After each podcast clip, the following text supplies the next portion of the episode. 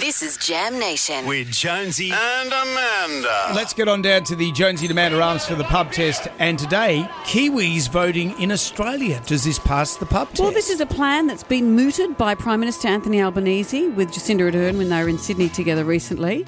670,000 New Zealanders living in Australia would have the right to vote in Australia, and the same uh, would happen for Kiwis, Australians living in New Zealand. Yeah.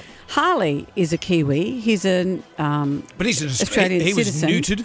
He's, he was neutered, but he's allowed to vote in the local New Zealand elections, and he does. Oh. Um, some of the comments here are interesting, saying someone has said the barriers for Kiwis to get Australian citizenship is already easy. It's already low. So if you want to vote, just get Australian citizenship. It's easier for New Zealanders than, than other nationalities. The numbers, though, are interesting. As we said, 670,000 New Zealanders would have the right to vote then here.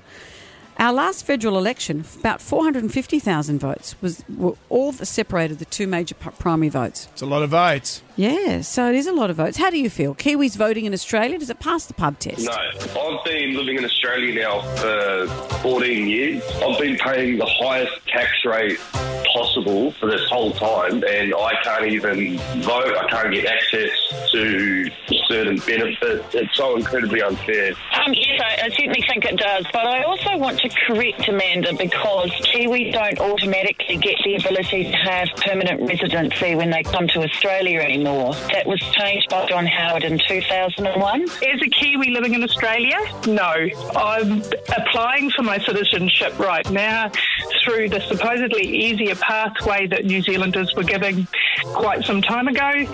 But it is not easy at all. I'm three years in. I'm uh, about 10 grand in the hold already and more to pay yet to get myself and my family citizenship in Australia. I think it does. It is a substantial number of, of votes. It could make a difference and, you know, it could make an impact. Yeah, I've been here for 20 years. I'm from New Zealand myself and I've, I've never voted, but I'd like to.